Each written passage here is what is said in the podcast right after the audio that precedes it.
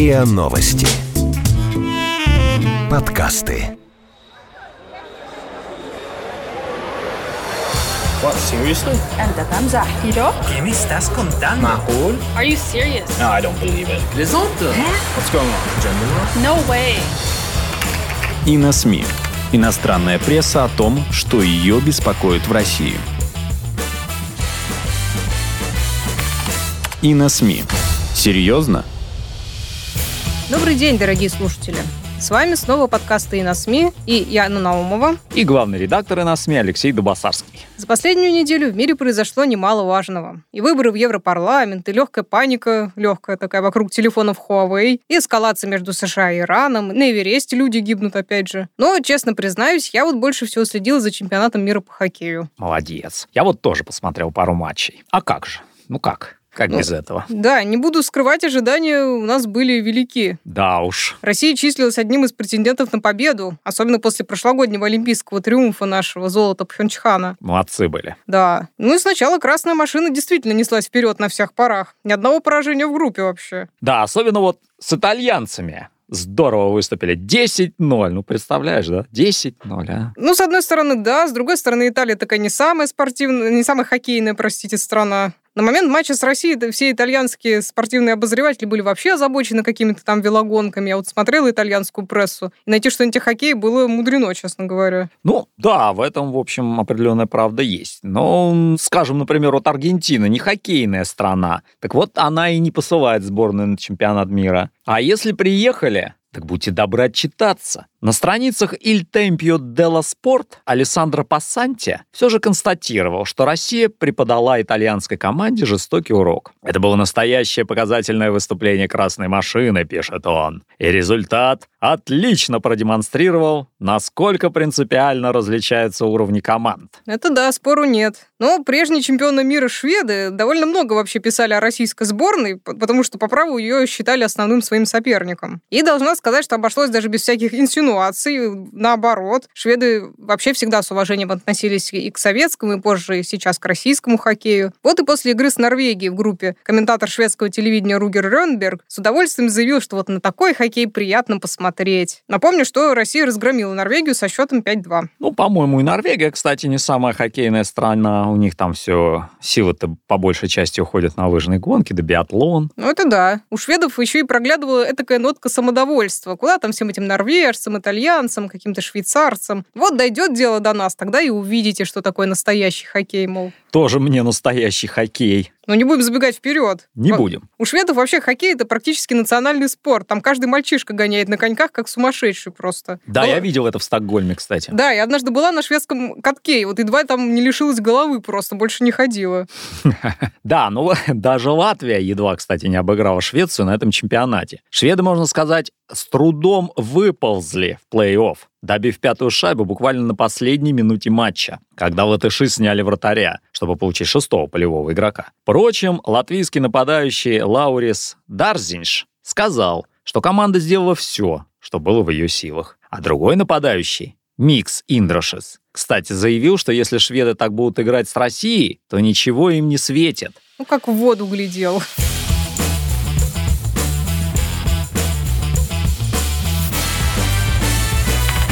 И на СМИ. Серьезно? Перед шведами Россия еще сыграла с Швейцарией, которая не доставила особых хлопот. И сами швейцарцы, как мне показалось, не слишком переживали из-за счета 3-0 в пользу России. Главное, в плей-офф вышли. Рета Кирхофер в газете «Тагис Айнцайгер» писал, что российская сборная набита звездами, и на меньшее, чем золото чемпионата мира, они не согласны. Швейцарская команда, по словам Кирхофера, была одной из самых скоростных на турнире. Но и тут русские не уступали. Их можно было бы сбить с толку упорством, выманить из зоны комфорта, рассуждает он. Но как это сделать? Из 23 матчей России и Швейцарии на мировых чемпионатах Швейцарии удалось победить лишь дважды. Чего только они не делали. Играли жестко, показывали агрессивный наступательный хоккей. Все без толку. А, кстати, хочу обратить внимание, что как только речь заходит о других видах спорта, в которых мы хороши, сразу раздаются или крики о допинге, как там в лыжах, биатлоне, легкой атлетике, или же рассуждения о бесчеловечных методах спортивного воспитания в России. Там то Ирина Винер, жестко ломает юных гимнасток, то Тутберидзе заставляет маленьких фигуристок сидеть на диетах, чтобы прыгать там всякие несусветные трюки, они потом впадают в анорексию, как Лепницкая.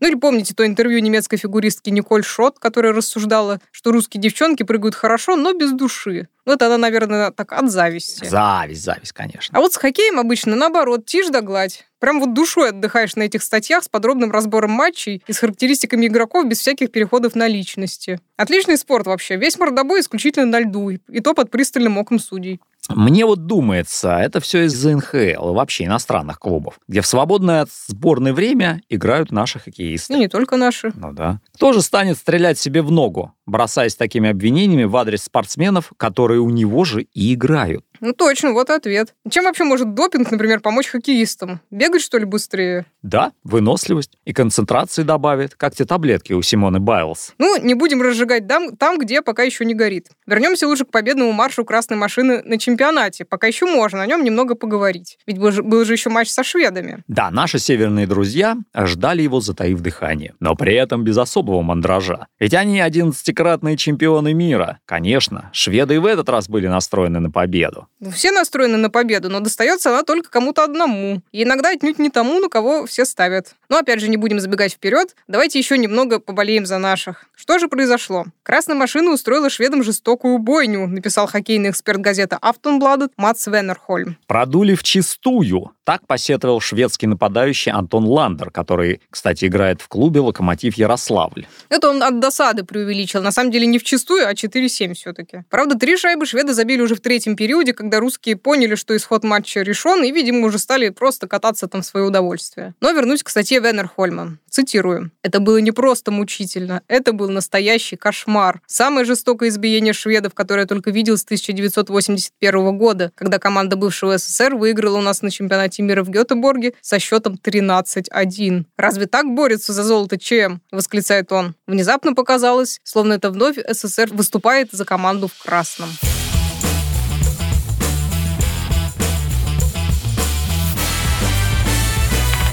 И на СМИ.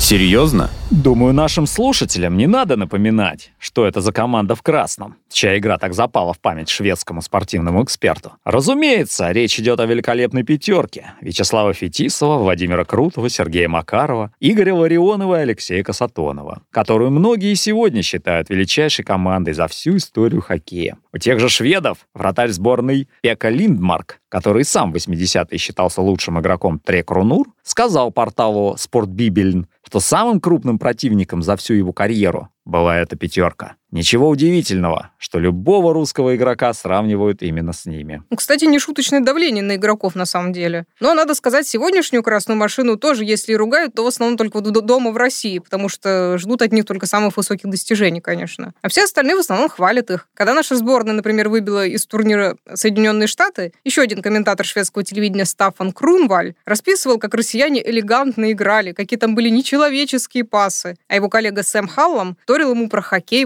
волшебной красоты. Ценители. Но в этот раз красная машина все-таки забуксовала. Один единственный раз за весь чемпионат. Но этого, увы, оказалось достаточно, чтобы упустить золото, которое, казалось, уже летело в руки, прямо как шайба в ловушку вратарю. Но сначала, подождите, забуксовали Трек Рунур. И это для несчастных шведов была последняя капля на этом чемпионате. Мац Венерхольм в Автонбладет накануне матча, Швеции и Финляндии имею в виду, выдал прогноз о том, как шведский тигр сожрет с потрохами просто беззубых финских львят, у которых вообще нет опыта на чемпионатах. Львы, если что, это прозвище финской сборной, так как лев — это геральдический символ Финляндии. А у Швеции трек Рунур — это три короны. Ну, конечно, в финской крови тоже есть капелька хоккея, признал Венерхольм, но поражение от русских так разозлило шведских тигров, что рассчитывать финнам особо не на что. Тем более, что они уже, кажется, сдулись. Это он говорил до матча. Ну да, а после матча он уже просто не мог сдержать свое горе и выдал не статью, а целый крик боли. Величайшая фиаско шведского хоккея. Ну да, 21 шведский шведский профессионал из НХЛ против 18 финских дебютантов чемпионата, большинство из которых пришли из домашней финской хоккейной лиги. Есть от чего стонать. Вот как пишет Мац Венерхольм. Мы, те, кто ругал Финляндию, сидели как дураки. Финны вовсе не беззубые львы. Эти львы грозно рычали. И дальше. Все кончено. Шведы все потеряли. Их громили все оставшееся время. Трек Рунер выглядели как три дурачка. Все эти хорошо оплачиваемые игроки НХЛ носились кругами, будто оголтелые курицы, не поспевали ни за одной шайбы и проигрывали все ближние схватки. И заканчивает он статью словами «Вокруг лишь одна темнота». Эк, пробрало шведа-то, а? Впрочем, отличная иллюстрация окончательного крушения иллюзий о собственной мощи. Ну, и мы тоже недолго радовались. Следующей на очереди у финнов была как раз российская сборная. Справедливости ради, схватка была действительно напряженная. Но в конце концов Марку Антилю удалось забить нам гол, а мы ничего не смогли на это ответить. Полуфинал напоминал настоящий триллер, как написала газета Илта Санумат, финское издание. Сборная России сражалась до последнего. В финальные минуты матча россияне атаковали финские ворота изо всех всех сил, просто раз за разом. Но пробиться через оборону им так и не удалось. В общем, красная машина накрепко засела в финском болоте. Ну, я считаю, это была достойная игра, в том числе и для россиян. А уж финских хоккеистов поздравляла с победой вся страна, включая политиков и знаменитостей. И даже президент Саули Ниистё поделился в Твиттере своим замешательством. Что делать в воскресенье? Следить за выборами в Европарламент или смотреть финал чемпионата мира с участием Финляндии? Конечно, хоккей. Результаты выборов никуда не денутся. А смотреть матчи просто потом узнавать счет, это вообще разные вещи.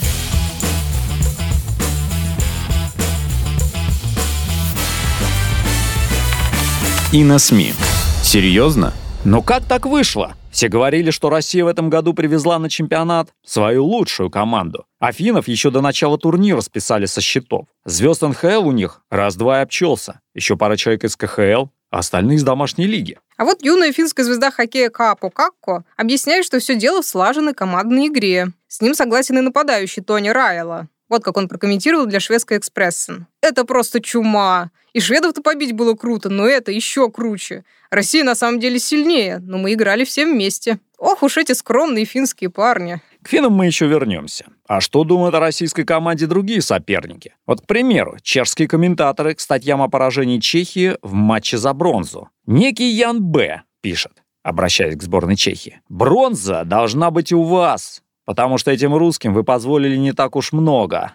Вся эта напыщенная, прославленная звездная команда временами просто не знала, что делать. Ну, это просто горечь поражения у него. А Петр Фалтус уверен, что победила не лучшая команда, а самая везучая.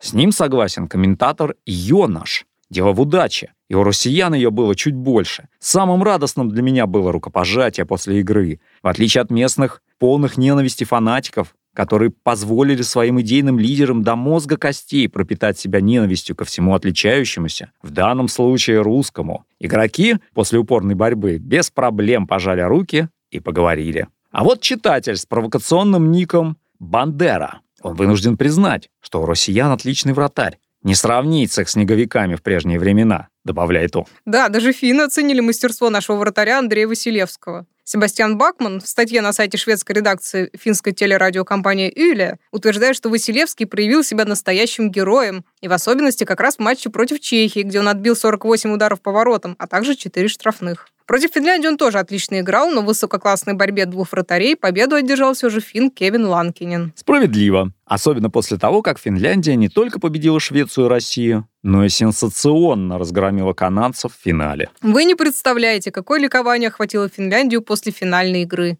Народ повалил на улицы, обнимался, купался в фонтанах в плюс 10. Ну, потому что никто всерьез-то не рассчитывал на такой результат. Даже сам тренер финнов Юкка Ялунен пару месяцев назад рассуждал, что ну пока Финляндии рассчитывать на золото нечего. А теперь же финское золото сравнивают с легендарным чудом на льду 80-го года. Тогда команда американских юниоров-любителей не просто добралась до финала Олимпиады в Лейк-Плэсиде, но и сенсационно обыграла советских суперзвезд. Вот Филипп Саксен в газете Huvudstadsbladet пишет как раз о том же самом, о чем говорили финские игроки. Это, этот величайший, по его словам, подвиг финского хоккея — это триумф командной игры. Такие победы и делают спорт неповторимым, добавляет он. Я слышал, что президент Финляндии лично поблагодарил Львов за урок, который они преподали всем финнам. Важнее всего крепкий командный дух. Вот в этом все финны. Никаких индивидуальных заслуг, но командный дух – это самое важное. Это правильно. Но, между прочим, иные финские болельщики уже предложили сделать капитана сборной Марко Антилу, того самого, который забил, кстати, нам гол, э, следующим президентом сделать его. И нынешнему президенту Саули Нинистю эта идея даже понравилась. Мне повезло, что президентский выбор уже позади, пошутил он. Да. А что? У нас вот Путин играет в хоккей. Почему бы и финнам не завести президента-хоккеиста? Они бы точно нашли общий язык. Эх, вот бы все международные противоречия можно было решить так вот сойдясь на льду с шайбой, клюшками. Эх, мечтать не вредно. С вами были подкасты и на СМИ. До новых встреч!